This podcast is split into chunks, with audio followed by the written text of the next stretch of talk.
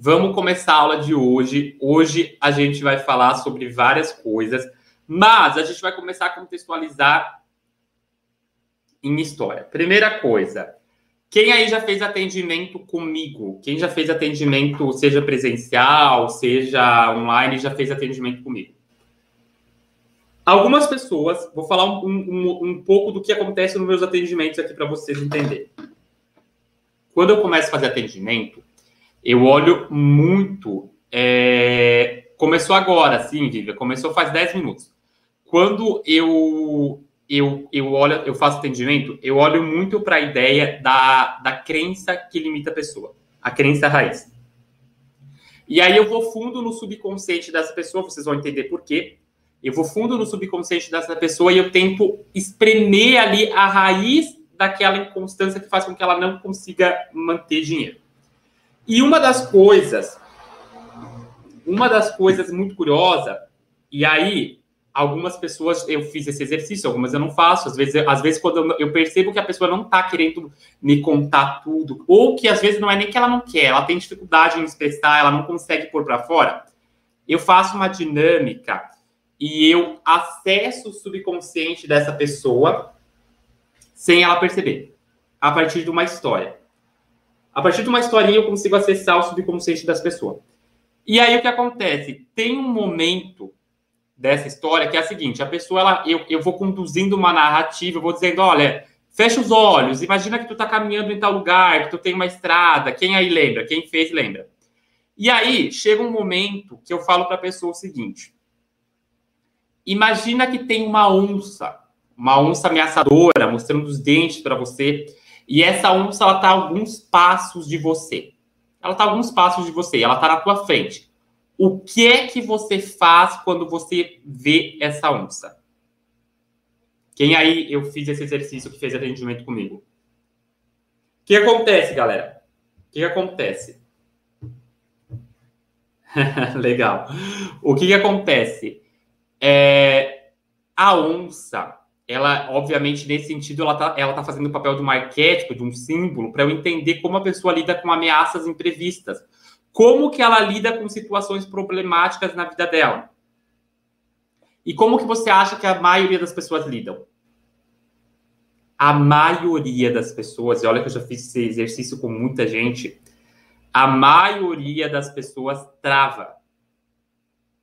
E tá na imaginação delas elas começam a ficar assim, ó, tu vê no rosto delas, elas estão com os olhos fechados, eu tô acompanhando, tu vê no rosto delas que elas começam a ficar assim, angustiada. Ela não sabe o que fazer. A maioria das pessoas travam. A segunda coisa que a maioria das pessoas faz, então a primeira é travar, corre. Então, assim, ou a pessoa trava, ou, olha ali, ó, a Nádia respondeu, corre. Tá em sintonia, Nádia. Ou a pessoa trava ou ela corre. E aí são poucas as pessoas que tomam uma decisão mais é, racional, que, é, que encaram aquilo de frente. Eu acho incrível, incrível que teve uma pessoa uma vez que chegou para mim e falou assim: eu vou conversar com ela. Eu falei, mas tu não tem medo? Não, eu vou conversar, eu vou dialogar com ela, vou falar. E aí a pessoa começou a conversar com a onça. E não tinha nada que impedisse ela, porque ela está no plano da imaginação nesse exercício. Então, ela poderia tranquilamente fazer isso. O que acontece? A maioria das pessoas se limita quando a gente vê uma situação problemática, porque a gente já está adaptado a reagir de uma certa maneira.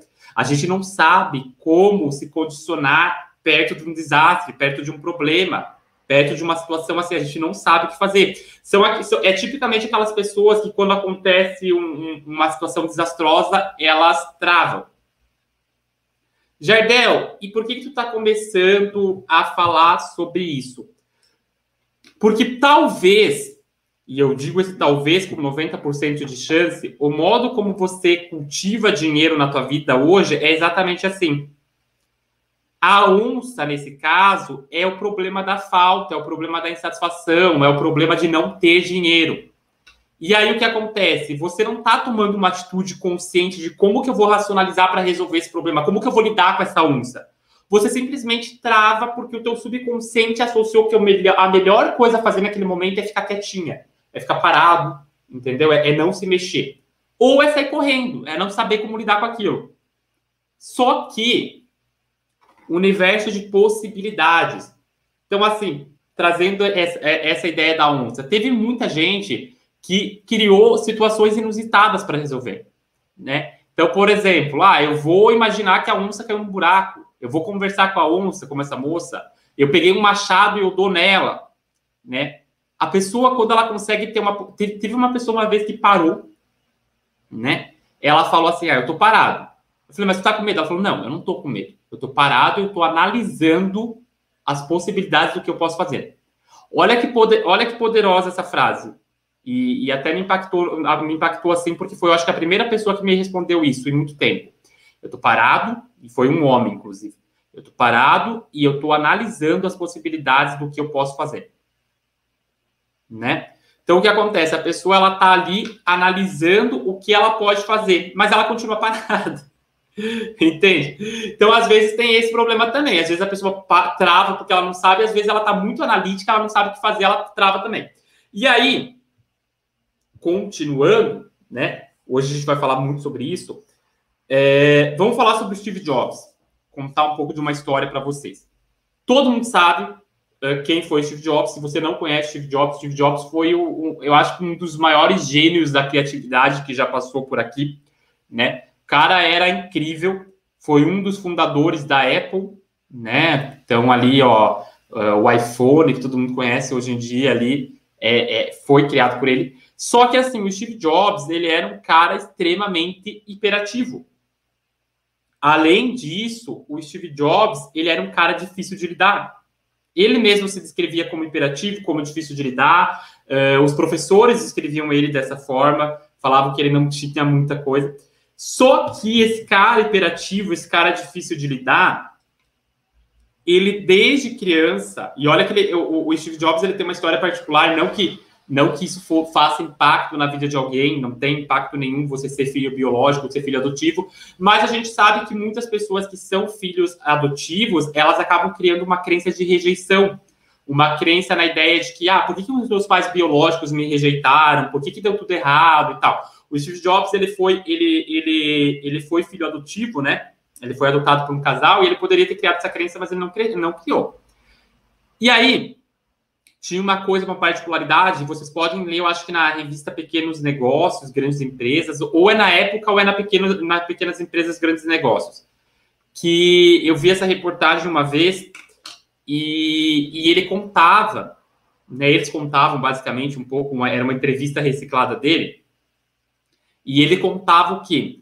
Que como que foi a, a, a, o primeiro degrau do sucesso do Steve Jobs e eu sei que vocês se perguntam, né? Você está ali, por exemplo, a Cris, o Jefferson, a Itie, né? É, a Diana está ali assistindo. Talvez vocês se perguntem essa ideia de, cara, o que, que o que, que difere uma mente milionária de uma mente pobre, de uma mente doente, de uma mente adaptada à pobreza? Aí a gente vai parar para pensar e a gente vai olhar o que, que o Steve Jobs fez com 12 anos de idade. Com 12 anos de idade, 12 anos de idade, o Steve Jobs ele queria montar um, um, era tipo um termostato, um negócio assim, né? Ele queria montar aquilo e ele não tinha peça para fazer isso. Com 12 anos de idade, ele não tinha peça. Uma criança de 12 anos de idade que não tem peça, que não tem dinheiro para comprar algo, que não tem como fazer algo, o que, que ela faz? Ela desiste? Não. Olha o que esse cara fez. Ele pegou a lista telefônica. Lembram, da, lembram das listas que vinham na casa? Na minha casa a gente recebia em casa aquelas listas amarelas, grandona, que era assim, era uma bíblia, que tinha o telefone de todo mundo na cidade, né? A gente recebia, todo ano recebia uma lista telefônica que era uma bíblia grandona assim, né? Quem tinha telefone fixo, pelo menos, recebia. E o que acontece? Ele pegou isso lá em 70, é, em, em 60, 67, eu acho, se eu não me engano, ele pegou essa, essa lista telefônica e ele começou a pesquisar o, te, o número do telefone do dono da HP, que é o, o William Packard. Posso estar enganado, né? É o William Packard, posso estar, posso estar enganado, mas eu acho que o nome do cara é William Packard. Ele começou a pesquisar o número do telefone desse cara. Sério, imagina uma criança de 12 anos um pré-adolescente de 12 anos, melhor dizendo, não vamos falar criança, né? Já é pré-adolescente, de 12 anos, pegar uma lista de telefone, né? Que é uma Bíblia, e começar a procurar até encontrar o número do telefone do cara e ele ligar pro cara e falar assim, ó, olha, eu tenho um projeto tal e eu tô montando tal coisa e eu preciso de peça, você me dá? O que, que acham que aconteceu? Quem conhece a história do Jobs, aí eu acho que até, tá até no, no livro dele tá essa passagem, né? O que, que acontece? O dono da HP ele se surpreendeu com aquele guri, né? Com aquele menino. Ele se surpreendeu com aquilo e ele falou assim: claro, cara, duas peças, mais do que isso, ele deu um estágio de verão. Então ele levou aquele menino trabalhar com ele de verão lá na HP, desenvolver o projeto dele dentro da HP. E o Steve Jobs começou a desenvolver o projeto dele, que antes era pensado no quarto dele, dentro da HP. Ali foi o pontapé de início para o Steve Jobs se tornar quem? Se tornar o gênio da, da computação que ele é lembrado até hoje. E aí, tem uma fala muito legal do Steve Jobs, depois que ele já estava estabelecido, depois que ele já estava lá no topo, que ele fala o seguinte: que ele não aceitava o não. Ele não aceitava o não. Lembram ontem, ontem a gente falou muito sobre isso, a gente falou sobre a ideia do não, do como, como, como 90% das pessoas aceitam o não sem perceber, né? Essas pessoas, por exemplo, hoje ali a, a Cris falou, ah, um monte de gente não tá vendo. Essas pessoas, elas, elas, elas talvez elas não falem a palavra não, mas indiretamente elas têm a postura do não, porque o não ele cria uma postura de que não é para mim, de que não é bom e tudo mais. O que aconteceu com o Steve Jobs? Cara, ele deu essa entrevista e ele falou que ele não aceitava não. E aí o que, que acontece? Eles chegavam as pessoas para ele e ele tinha um olhar de acolhida muito forte para ver projeto, um olhar de acolher as pessoas, de acolher ideias. Por quê? Porque ele sabia o valor de que um não poderia gerar naquela pessoa. Ele sabia o quanto um não poderia impactar negativamente o mundo, poderia fazer com que o mundo não se desenvolvesse.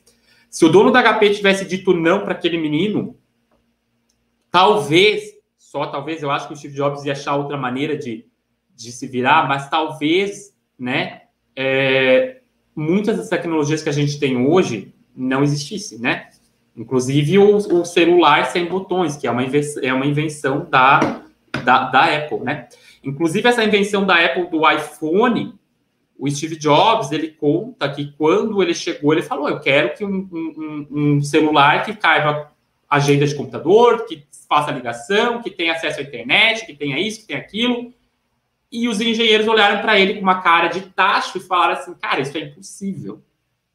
E ele falou: não, não é impossível, porque se eu pensei, anotem isso, que é aqui que está o, o gancho da aula de hoje, né? Se eu pensei, se eu pensei em algo que possa ter isso, esse algo não existe mas esse algo é possível de acontecer. E tá aí, né? E aí o que acontece? Agora a gente começa a aula de hoje mesmo, né? Tem historinha, tem ladainha. O que acontece? Vamos para a aula de hoje? Jardel tá falando isso há 20 minutos. Tô falando isso há 20 minutos, mas é agora que a gente começa, porque agora que vem o assunto da primeira chave, e no final da aula de hoje vocês vão descobrir qual é essa primeira chave. Como eu me vejo? Como eu me vejo. Esse é o ponto em questão. Ontem, se ontem eu falei muito sobre o não, hoje eu, falo, eu vou falar muito sobre escolhas, eu vou falar muito sobre possibilidades, eu vou falar muito sobre crenças limitantes, eu vou falar muito sobre depreciação e eu vou falar sobre como você se vê. Em que sentido como eu me vejo? Cara, a maioria das pessoas que estão aqui eu sei, agora talvez você, talvez você saia, talvez muita gente vai sair agora com o que eu vou falar. E tá tudo bem. Se você sair é porque não, a minha energia não ressoou com a tua. A maioria de vocês se vê como uns. Vou falar a palavra, espero que o YouTube não derruba. Uns bosta. É sério, vocês se veem como um nada. E aí vocês vão atrás de ler livro, assim como eu fiz, vocês vão atrás de assistir um curso gratuito online, como o meu, vocês vão atrás de beber de mil e uma fontes. Vocês vão atrás de mil e uma coisa. E vocês têm um sonho, vocês têm um anseio. Esse sonho pode ser, ah, eu quero muito ir para outro país. E aí você fica naquilo. E aí faz anos que tu tá com aquele sonho na cabeça de que, ah, eu vou para outro país, ou eu vou mudar de emprego, ou eu vou expandir a minha família e tal, você tá com aquela ideia, mas assim, no fundo você se vê como incapaz de fazer. Ó, falei que já ia diminuir, ó, já teve alguém ali que saiu ali que, que foi embora. Você se vê como é, incapaz. Você se vê, e aí você vai estar dizendo, ah, mas tá falando algo que eu já sei, que eu, eu, eu me sinto incapaz. Não é isso. O problema não é nem o, o, o, o se ver, o problema é o que tá aí dentro, cara.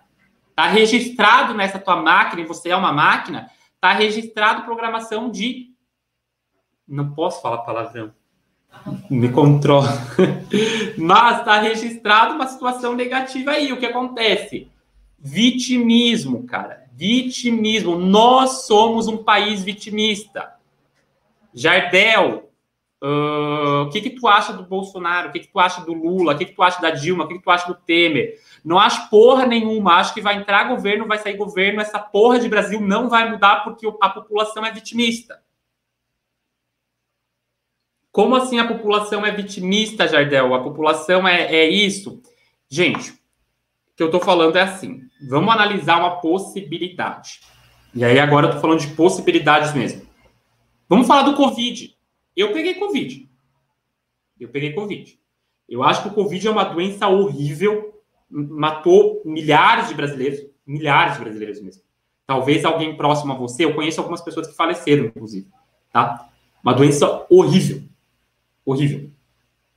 Difícil, complicado. Por que, que o Brasil não conseguiu erradicar e a Austrália está sem máscara? A Austrália não usa mais máscara. Você sabia que na Austrália as pessoas não usam mais máscara? Vocês sabiam que na Austrália não tem os casos de Covid foi praticamente a zero? Ah, Jardel, é culpa do governo. O governo brasileiro não é culpa do governo. Não é culpa do governo. Eu vou dizer uma coisa para vocês. Não tô tirando mérito, porque eu acho sim que a gente tem uma gestão. Mas assim, entre quem entre quem quiser lá, seja PT, seja PSL, seja PD, sei lá, democrata nos seus partidos, mas entre quem for, essa pessoa ela tem uma mente adaptada a vitimismo. Enquanto não tiver uma pessoa com uma mente adaptada à riqueza, à prosperidade financeira, a, a, a, a, uma mente próspera, a enxergar o seu semelhante como uma pessoa próspera e não como uma pessoa necessitada, então eu enxergo as pessoas do, do meu Brasil e eu acho que nós somos um povo muito rico. Nós, brasileiros, somos um povo muito rico. Nós somos um povo em que a maioria dos bilionários poderiam estar aqui. É sério. O que, que acontece? Nós não somos incentivados a pensar, nós não somos incentivados a trabalhar a nossa mente, a reprogramar a nossa mente. Nós temos uma programação de vitimismo, nós temos uma, uma, uma programação de, é, de que nós somos coitadinhos, de que nós somos assim. Jardel, mas e que, e, e, e que diferença faz então na Austrália e aqui?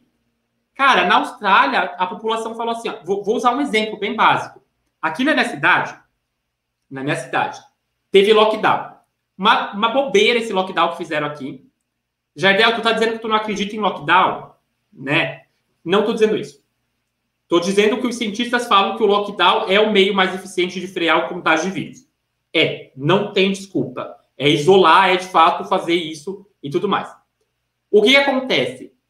Aqui na minha cidade foi feito um lockdown parcial. Sabe o que é um lockdown parcial?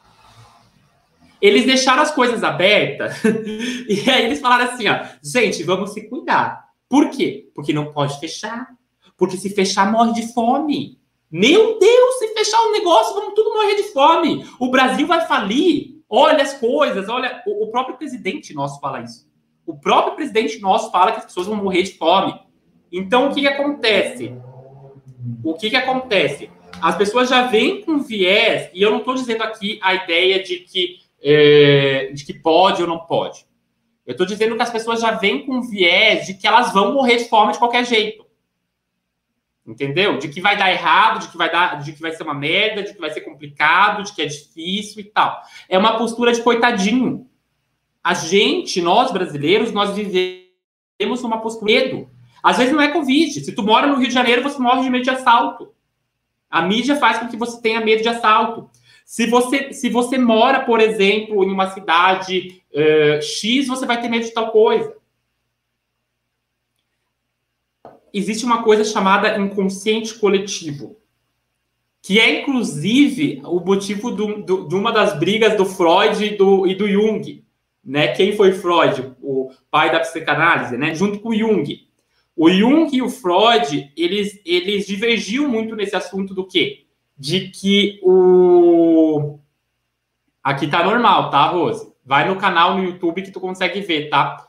Uh, o que acontece? Eles divergiam muito nessa ideia porque o, o Freud ele acreditava que tudo era uma crença do pai e da mãe. Então ele tinha essa ideia, ele tinha essa ideia de que uh, tudo que a gente trazia era culpa do pai e da mãe. Era uma, uma herança genética, digamos assim. Não nessas palavras, mas vocês entenderam. O Jung não. O Jung ele acreditava que existia um inconsciente coletivo que moldava nossas crenças. Então não era só mais o pai e a mãe. Agora a gente tinha um inconsciente coletivo que acabava por moldar as nossas crenças. E se a gente for parar para pensar nessa visão do Jung de inconsciente coletivo, o que, que acontece? Nós brasileiros, a gente tem um inconsciente coletivo de merda. Por quê? Porque a gente se coloca como um povo de terceiro mundo, a gente se coloca como um povo para baixo, a gente se coloca como coitadinho, a gente se... O, o, olha, olha o comentário daquela pessoa ontem. Eu acho que eu acho que só não é próspero quem não vai para o sinal vender bala, vender coisa. Cara, qual a visão que eu tenho de prosperidade? A visão de que as pessoas podem ser milionárias, mas eu não vou chegar a ser milionário. Eu, eu não passo fome, eu vou no sinal e vendo bala. Entende? O que acontece? O modo como eu me vejo faz totalmente a diferença na minha vida. Então, por exemplo, não adianta você ir lá e perguntar, cara, por que, que dinheiro não para na minha mão? Por que, que eu não consigo me desenvolver financeiramente? Por que, que o meu vizinho tem uma BMW na garagem e eu tenho um Fusca? Por que, que eu ando a pé e o meu vizinho anda, sei lá, tem três, quatro carros? Por que, que eu tenho um emprego muito melhor que o do meu vizinho e mesmo assim o meu vizinho consegue prosperar muito mais? sendo que eu ganho mais. Porque o modo como você se vê é, vai refletir, vai ser um espelho do que você vai vivenciar. Então, por exemplo, se eu sou uma pessoa vitimista, não adianta eu trabalhar, uh, ir lá e fazer mantra, ir lá e ouvir música de reprogramação, ir lá e fazer qualquer coisa. Não adianta. Por quê? Porque o teu subconsciente vai ficar é, vai ser o, o teu subconsciente vai criar mais situações para que tu continue se vitimizando. Entende? E aí, Jardel, você fala, você falou da Austrália, que a Austrália está sem máscara e o Brasil está todo mundo aí morrendo um monte de gente. Gente, eu não estou dizendo que nós somos menores que o povo australiano, longe disso. Mas eu estou dizendo que a cultura do povo foi qual? Cara, a gente está passando por uma situação de calamidade pública, de saúde pública. Tem um vírus aí. Vamos todo mundo respeitar para a gente voltar logo à vida normalidade. E aí um ajuda o outro. Então, se eu, se eu posso eu ajudar o outro, vamos todo mundo, um ajuda o outro. E aí todo mundo cresce. Aqui no Brasil, não. Aqui no Brasil tem uma ideia de é cada um por si. É cada um por si e, e Deus por todos. Eu acho essa frase assim, cara, por que, que tem que sobrar para Deus resolver o problema de todo mundo? Por que, que não pode cada um estar tá ali, de fato, é, auxiliando o processo do outro, um cres, crescendo junto com o outro? Mas não. A gente morre de medo de passar fome, a gente, a gente morre de medo de pobreza, a gente morre de medo. Tem uma coisa que o Brasil morre de medo que eu nunca ouvi falar, que é comunismo. Brasileiro morre de medo de comunismo. Já ouviram falar nessa palavra, comunismo? E o que, que o comunismo é? A ideia de ah, nós vamos virar um país comunista, nós vamos ser um comunista, nós vamos ser social. Não existe isso. A ideia básica é você olhar para o seu rabo e dizer assim, cara, o que, que eu posso fazer hoje na minha vida que a, a, a, gente vai conversar sobre isso hoje. Hoje é uma aula bem porreta, tá? O que, que eu posso fazer hoje na minha vida para uh, melhorar? E aí, quando eu falo assim, como eu me vejo, como eu me vejo, eu vou falar o seguinte: como eu vejo a minha vida. Como eu vejo a minha vida? Porque o que acontece? Às vezes, você está aqui num curso de prosperidade financeira, só que assim, minha filha, e eu tenho que te falar a verdade. Você não acredita que você possa ser rica. Você está aqui porque você quer aprender como você pode pagar a conta de luz em dia. É isso. Você não está aqui com o pensamento de, ah, eu quero me tornar uma pessoa próxima, uma pessoa que auxilia a comunidade, uma pessoa que, que ajuda os outros, uma pessoa que vai, de fato, tra trazer uma transformação para o mundo. Não. Você está aqui pensando única e exclusivamente em como eu pago a conta de luz, a conta de água e, quiçá, se sobrar uma parcelinha de um carro. Isso é um pensamento do quê? De escassez, pobreza, falta. Vou tomar um gole d'água. O que, que acontece? A gente se acha incapaz de prosperar. E aí a gente vai para o ponto em questão meu. Vocês, minhas queridas meus queridos, vocês vão ter que ser os, os heróis da própria jornada de vocês.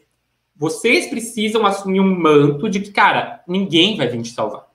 Não adianta você casar com um homem rico, não vai te salvar. Não adianta você casar com uma mulher que tem posses, não vai te salvar. Não adianta você achar que você vai fazer acordo com um sócio, não vai te salvar. Não adianta porra nenhuma. Você tem que ser o herói da tua jornada. Você tem que ser o Steve Jobs pegando lá com 12 anos a lista telefônica e indo atrás. O não, eu ouvi essa frase na faculdade de uma professora minha, Kelly Tosta. Se estiver assistindo aí, Kelly, um beijo. Kelly, to... às vezes ela vê, né? A Kelly Tosta, ela, ela, ela deu essa frase para mim uma vez lá nos primeiros períodos da faculdade e ela falou o seguinte: o não tu já tem. O não tu já tem. Você precisa desconstruir o não. Você precisa parar de, de, de deixar o não te limitar e ir atrás, né? Exatamente. Ou seja, pagando as contas e sobrando para comer está de bom tamanho. A maioria das pessoas são assim, a maioria. E aí o que acontece? É, eu, Jardel, eu não enxergava grandes possibilidades na. Como pago a conta de luz sem cortar água? Verdade, Jardel, temos um pensamento muito pequeno. É, a gente, a, a gente vai conversar sobre isso, fica tranquilo. Tá? vamos mudar esse pensamento aí. Uh, eu, Jardel, eu fiz uma faculdade que não era que eu queria, falei um pouco ontem sobre isso, porque era federal, e eu tava, eu tava com a ideia de que, cara, se eu me formar, eu vou começar a ganhar dinheiro, eu vou conseguir mudar de vida, eu vou conseguir comprar o meu pezinho, alugar alguma coisa para mim. Opa, chacoalhou aqui. Enfim, esses pensamentos. Só que aí, me formei, e ao mesmo momento que eu me formei, uns 500 se formaram ao mesmo tempo. Que é o que acontece hoje no Brasil. E é todo mundo com uma visão de que é só estudar que tu vai ter dinheiro. Até hoje. Olha a quantidade de gente que se inscreve no Enem. Jardel, está dizendo que o Enem é ruim? Não, não estou dizendo isso. Eu, eu acho que educação liberta. Eu estou dizendo que a mente pobre, ela pode estudar tudo que for. Ela não vai conseguir. Inclusive, teve um comentário hoje. Teve um comentário hoje de uma pessoa que era exatamente isso. Ela falava lá no grupo que ela. Ela. Ela tinha pós, ela tinha curso, ela estudou e ela não conseguia ganhar dinheiro. Por quê, minha filha? Porque não adianta, você pode estudar tudo que tu quiser. Se tu não tiver a mente consciente adaptada para a riqueza, você não vai saber como aplicar aqui, né? E aí, vamos para um ponto crucial que agora vocês vão pensar, vai girar uma chave aí, não é, não é a chave do dia ainda. Tem três chaves para entregar para vocês, não é essa ainda, mas vai girar uma chave aí na cabeça de vocês que é, que é aquilo. Hoje, hoje, o que que tu disse sobre você? que, que você pensou sobre você hoje?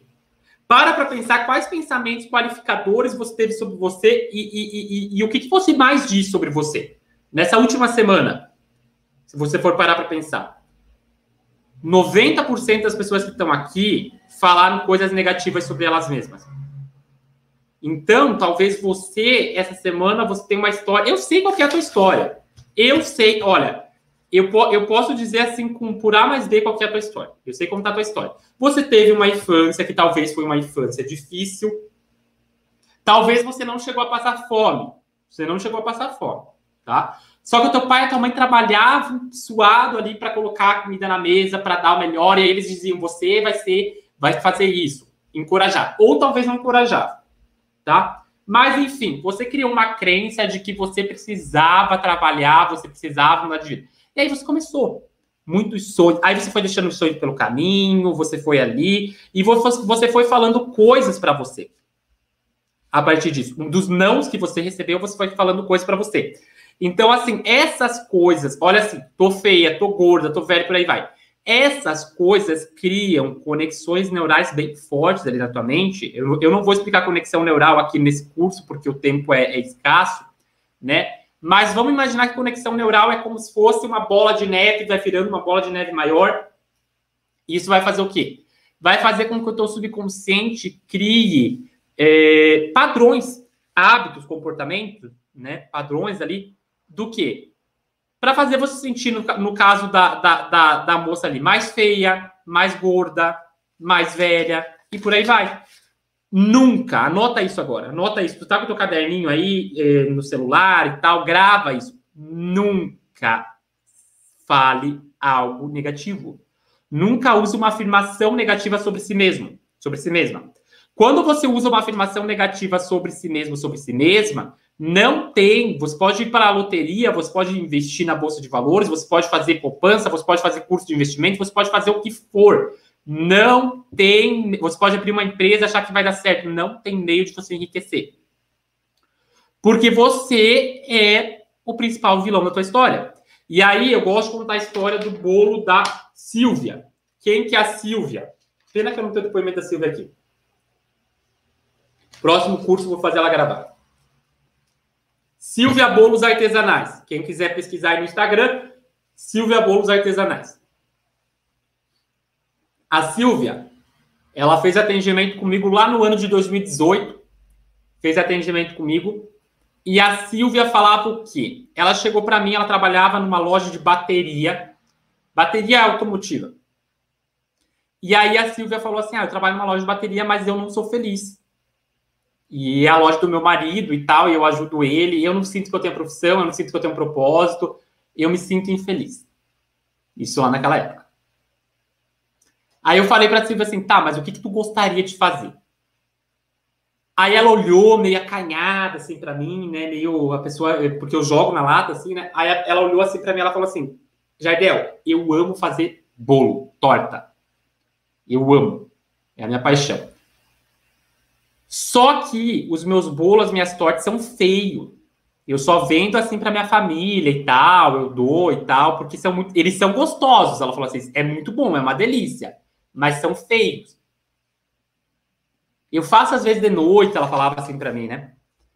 Aí eu falei para ela assim: ok, quem, quem me segue há mais tempo já conhece a história. Eu olhei na cara, no grão do zóio, no grão do zóio dela, e eu fiz algo que vocês não teriam coragem, a maioria não teria coragem de fazer. Mas foi algo que mudou a vida da Silvia, que pode mudar a vida tua também, se você entender o que eu, o que eu tô querendo dizer aqui. Eu olhei no grão dos olhos dela e falei assim: Silvia, tu nunca vai ter sucesso. Tu nunca vai conseguir nada. Fica aí, fica aí com as baterias que tu nunca vai conseguir nada. Aí a mulher quase chorou. E eu me segurando, né? A mulher encheu o olho de lágrimas, assim, deve ter pensado, filha da mãe, paguei para paguei uma consulta para ouvir que nunca vou ter sucesso, né? O que, que aconteceu? Eu deixei aquele clima tenso de criar o, trauma e eu falei, cara, tu nunca vai ter sucesso. Sabe por que tu nunca vai ter sucesso? Porque você mesmo diz que o teu bolo é ruim. Que o teu bolo é feio. Ela dizia que era gostoso, mas ela dizia que era feio. Então, o que acontece? Se você mesmo fala que algo sobre você é ruim, como que você quer ter um, um, um retorno na vida? E eu tô dando o Instagram dela aqui, é Silvia Bolos Artesanais. Vocês vão lá depois e vocês vão ver quem é a Silvia hoje. O que, que acontece com a Silvia hoje? Hoje a Silvia, ela é Hoje a Silvia, ela é uma pessoa que ela, ela se transformou. Ela foi atrás. Esse chacoalhão que eu mostrei para ela, dizendo, cara, para de se depreciar, para de jogar pensamento, para de falar que tu não pode, para de falar que é feio. Se é o teu sonho, se é, se é o que você. Você vai viver disso, você vai conseguir viver disso. E ela veio fazer uma consulta comigo para saber como que ela poderia prosperar financeiramente. Hoje, a Silvia é uma das maiores confeiteiras aqui da minha cidade as tortas dela têm um valor alto, não é barato. Não é barato. Ela faz competição com as duas padarias mais chiques daqui. Com as duas padarias mais chiques daqui, ela faz competição. ela é, ela é um concorrente direto. Isso em pouco mais de, vamos pensar de 2018, 2019, 2020, uns dois anos e meio, três anos, em três anos. O que, que fez que essa mulher saísse de um patamar X para ir para um patamar Y? Ó, a, a, a, Diana colocou ali o, o Instagram da Silvia. O que, que fez com ela saísse desse patamar? Inclusive, ela se tornou jurada de um, de um, de um concurso esses dias de culinária, tipo um Masterchef regional aqui. O que, que fez com que a Silvia desse esse estalo, que a Silvia mudasse a vida dela? Ela parou de se autodepreciar, ela parou de olhar, ela parou de olhar para as falhas dela, ela parou de dizer que o que ela fazia era ruim. Eu falava isso, cara. Eu falava que eu era um bosta, eu falava que eu não era nada, eu falava que as coisas não vinham para mim, eu falava, eu, falava, eu, eu, eu me julgava, eu me comparava muito com os outros. Eu olhava muito para a ideia do que, do, do, que, do que eu não tinha. E tudo, galera, tudo na minha vida se originou de um pensamento. Tudo na tua vida se originou de um pensamento. Então, desde a, a, a, a ideia de que roupa que eu vou usar hoje, que roupa que eu vou usar hoje? Foi um pensamento. Será que eu uso a camisa preta? Será que eu uso uma camisa branca? Foi um pensamento. O que, que eu vou comer hoje? Foi um, foi um pensamento. Ah, Jordão, mas não fui eu que escolhi o que eu comi. Mas, mas você viu o que você pensou. Tudo se origina num pensamento. Tudo se origina no pensamento. Só que o que acontece? Nós temos uma mania muito feia de se autodepreciar. A gente se autodeprecia. E aí, quando você se autodeprecia, você não percebe que pensamentos tornam-se coisas. Pensamentos tornam-se coisas. Quando você diz que não é aquilo que é ruim, que é complicado, vai ser isso. Vai ser ruim, vai ser complicado. Quando você me manda mensagem dizendo que, cara, eu não sei o que acontece comigo, tem algo de errado comigo, vai ter algo de errado com você. Quando você fala que, por exemplo, que dinheiro não para na tua mão de jeito nenhum, dinheiro não para na tua mão de jeito nenhum. Você está reforçando aqui, aquela bola de neve, você está colocando um pouquinho mais de neve naquilo. Ah, mas isso é papo de coach, é papo. Cara, não é.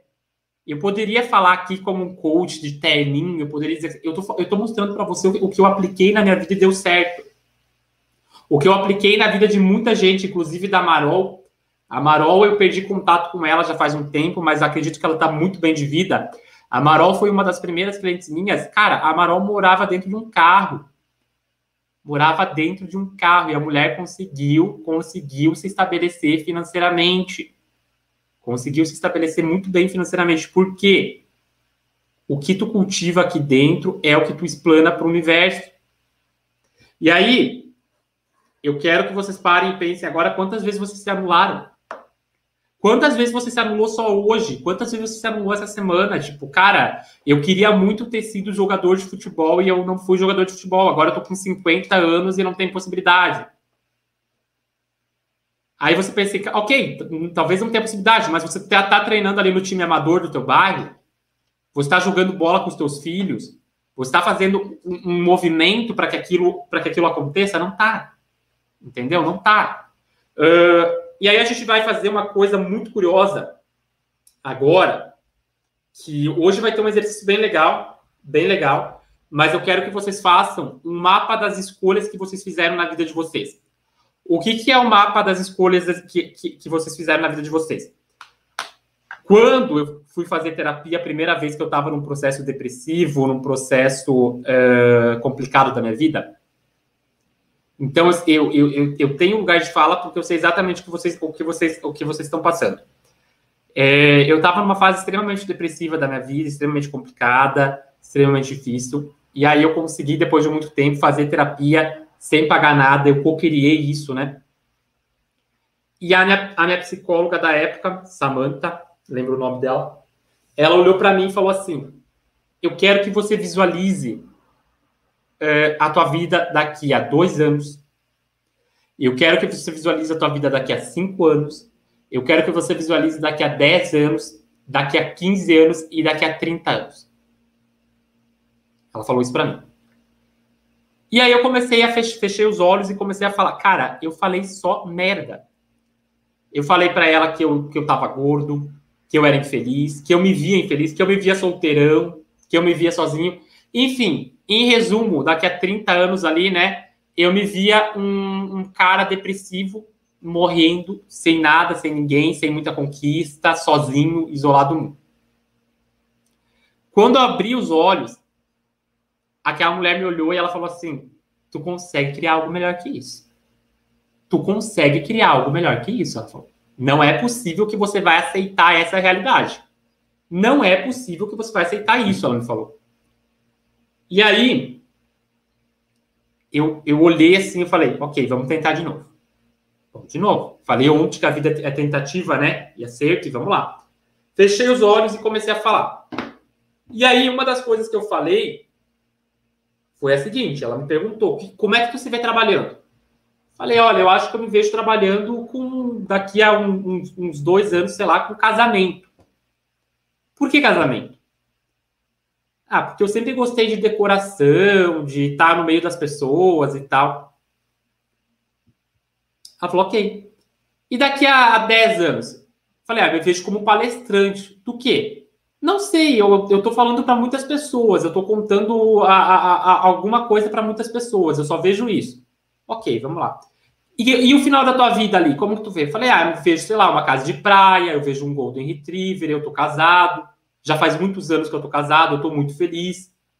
É, eu sinto vento no meu rosto, eu gosto de estar aqui, eu, eu sinto que a minha vida valeu a pena, eu sinto que eu fui muito feliz na minha vida.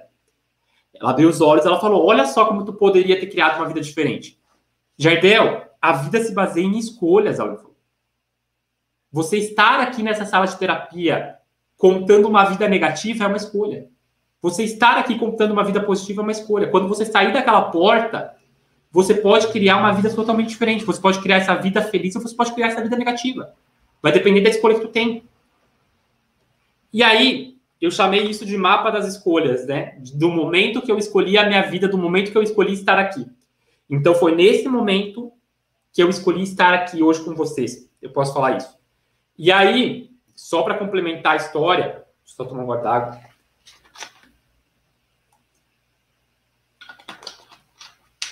Quem me conhece há mais tempo já ouviu essa história, mas deu uns dois meses, muito rápido, o meu irmão começou a namorar uma moça. E eu não estava trabalhando, eu estava depressivo, eu estava fazendo terapia. O meu irmão começou a trabalhar. Essa moça eu já estava formado, eu não conseguia emprego de jeito nenhum. Essa moça chegou para mim num churrasco de domingo na casa dos meus pais. E aí ela falou assim: Ah, tu é formado, eu tô precisando, eu tô precisando de uma pessoa para organizar lá a minha empresa, para me ajudar e tal. É... A gente pode fazer uma entrevista se tu quiser. Na hora eu nem dei muita bola, né? Falei, ah, a moça tá falando isso só porque ela tá namorando meu irmão aí, tá querendo ser simpática e tal. Ela falou: Não, eu tô falando sério, eu acho que tu é bom, a gente conversou e tal. Falei: Ok. Aí ela falou assim: Só que é uma empresa de casamento e eu vou precisar que tu me ajude a, a decorar, que tu me ajude a fazer as coisas, que tu vá fazer junto comigo. Cara, quando ela me falou aquilo, que era uma empresa de casamento, eu falei, eu, eu lembrei de eu me visualizando trabalhando no casamento, eu falei, obrigado. Eu criei isso. E veio na minha casa. As pessoas falam, ah, emprego não vem em casa. O meu veio. Trabalhei um tempo, descobri que trabalhar com casamento não é nada do que eu imaginava, é difícil, é complicado, é um porre. Lidar com noiva neurótica, noivo neurótico, noiva não é o problema, o noivo é neurótico. Lidar com noivo neurótico é complicado. Mas aí o que acontece? Eu percebi que eu criei aquilo. Que eu, que eu de fato, escolhi aquilo para minha vida. E é isso que eu quero que vocês façam. Vocês vão receber um exercício depois, que é parecido com esse, mas eu quero que vocês pensem todas as escolhas que vocês fizeram na vida de vocês até agora. Então, a escolha de eu casar com essa pessoa que está do meu lado, ou como seria a minha vida se eu não tivesse casado com ela? Ou como seria a minha vida se eu tivesse casado ainda com aquela pessoa que eu me separei?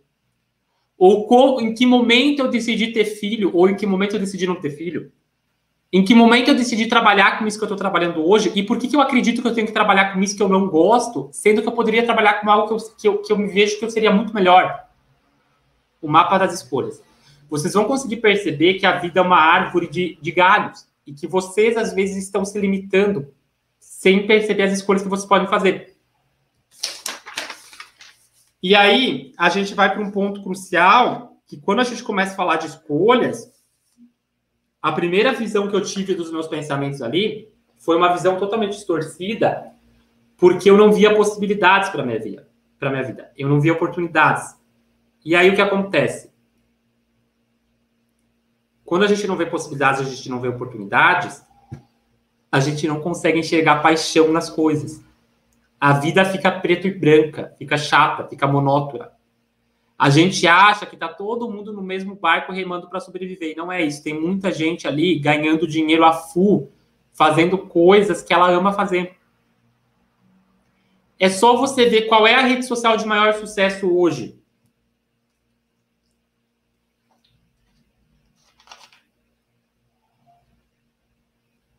Instagram. Se você respondeu Instagram, você respondeu certo. O que, que as pessoas postam no Instagram? Fotos de, de, dela na praia, foto dela bebendo com os amigos, foto dela com o corpo padrãozinho, foto dela bebendo, uh, comendo a melhor comida, só coisas belíssimas, maravilhosas. E o que, que isso gera em você? Gera em você a ideia de que eu, eu queria essa vida. Eu queria ter essa possibilidade de viver uma vida diferente. E é por isso que você está lá dando like, você está lá curtindo. Você está lá olhando aquilo. Porque inconscientemente você acha que você, mere você merece, até merece aquilo, mas o que acontece? Você, você, não, você não vê possibilidade de como você alcançar aquilo.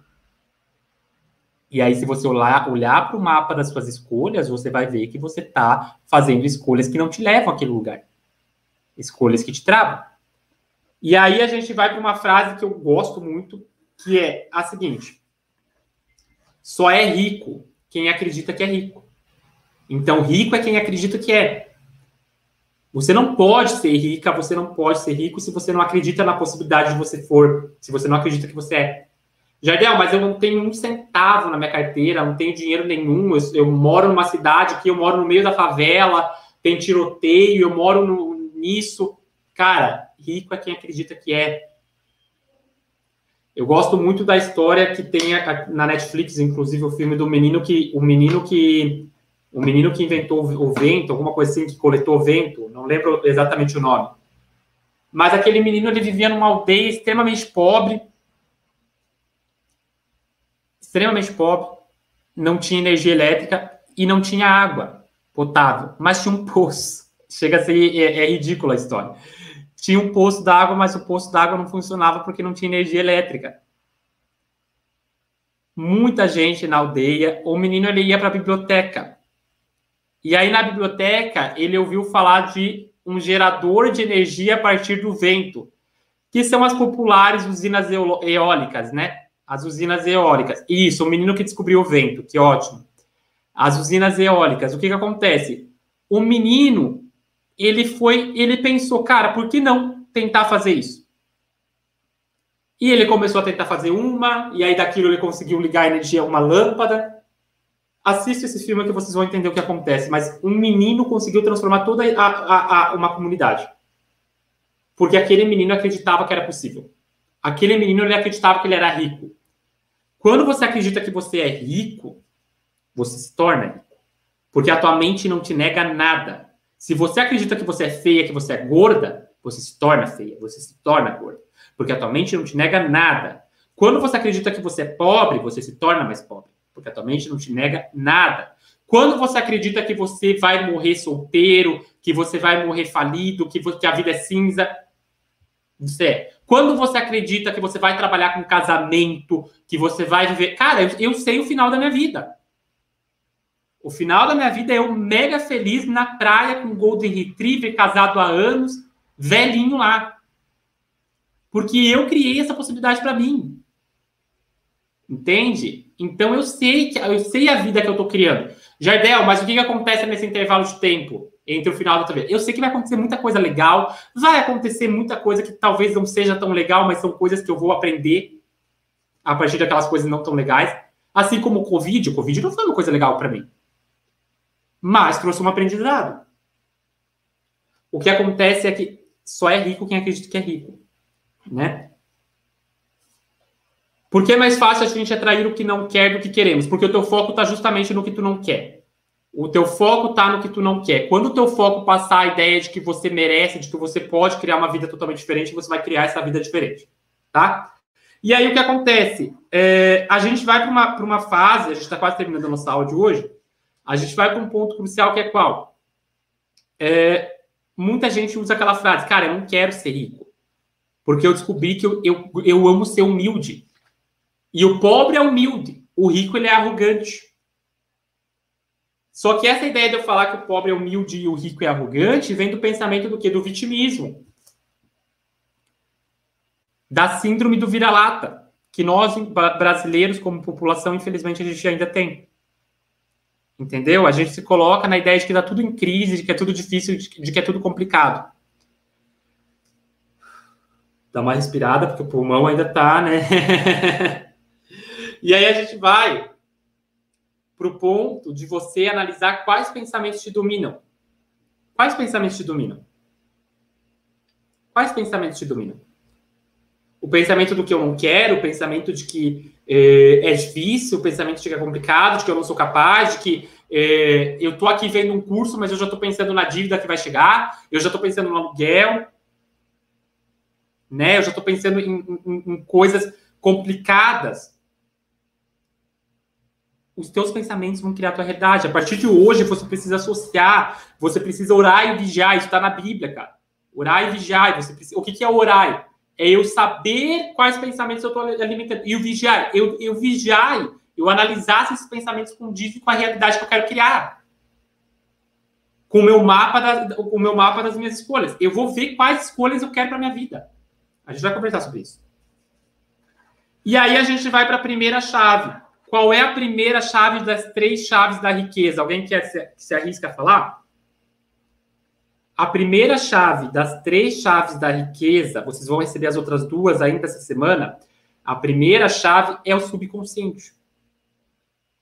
Se você saber que você tem um poder de escolha, se você saber que você tem um poder de escolha e que o seu subconsciente ele só diz sim e que você está escolhendo o tempo todo e que você está alimentando o seu subconsciente com informações e são essas as informações que vão criar uma realidade diferente para você. E se você souber que você pode ter uma vida fácil desde que você reprograme isso, ou você pode ter uma vida difícil por achar que você quer uma vida fácil. Olha só o que eu estou falando.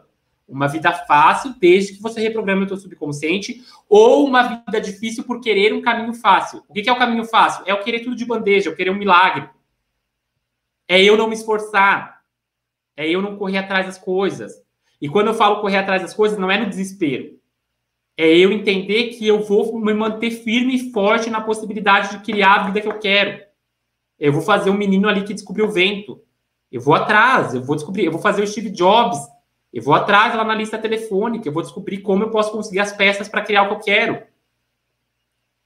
O que acontece? Você sabe que a primeira chave é o subconsciente porque você tem o poder de escolher. E aí você vai saber assim, quais escolhas eu tenho feito. A aula de hoje é nisso. A aula de hoje é vocês pensarem, não é, não é olhar o pai e a mãe, indiferente do pai e da tua mãe, se teu pai e tua mãe foi bom, se teu pai e tua mãe foi ruim, uh, não é olhar nada, é olhar as escolhas que você tem feito na tua vida, que você tem feita, e aí é pensar quais sugestões vocês estão dando para o subconsciente de vocês a partir dessa escolha. Então, por exemplo, é, não tem como eu sugestionar o meu subconsciente positivamente se eu olho para o ambiente externo eu só vejo merda, eu só vejo negatividade, eu só vejo coisa ruim. É isso aí mesmo. Mapa território de acordo com a, com a PNL. É isso aí. Se eu vejo só coisas negativas, o meu subconsciente ele vai criar uma programação focada em negatividade. Não tem problema, Thiago. Depois você assiste, vai ficar gravado por 24 horas, tá? Então, o que acontece, gente? As escolhas que você faz, elas têm o poder de modular toda a tua vida. Eu percebi isso há mais ou menos uns seis anos atrás, e aí eu comecei a fazer escolhas diferentes. Inclusive as escolhas que são, que são básicas, como qual é o último pensamento que tu leva para a cama antes de dormir? Ah, você fica no celular vendo Instagram? Você fica, sei lá, uh, vendo tragédia na TV? Você, você discute com alguém? Quais são as escolhas que você tem o tempo todo? Se você parar para pensar e ver as escolhas que você tem, qual, aonde o teu pensamento está concentrado, onde está o teu foco, diariamente, começa a perceber isso, onde está o teu foco tá na desgraceira, eu tenho certeza. Você começa a se reprogramar, você começa a acessar essa primeira chave que é o subconsciente. Você entendendo que o teu subconsciente, ele não distingue o real de imaginário, certo de errado, ele não diz não. Ele apenas assimila mais do que você manda, você vai conseguir criar tudo que você deseja.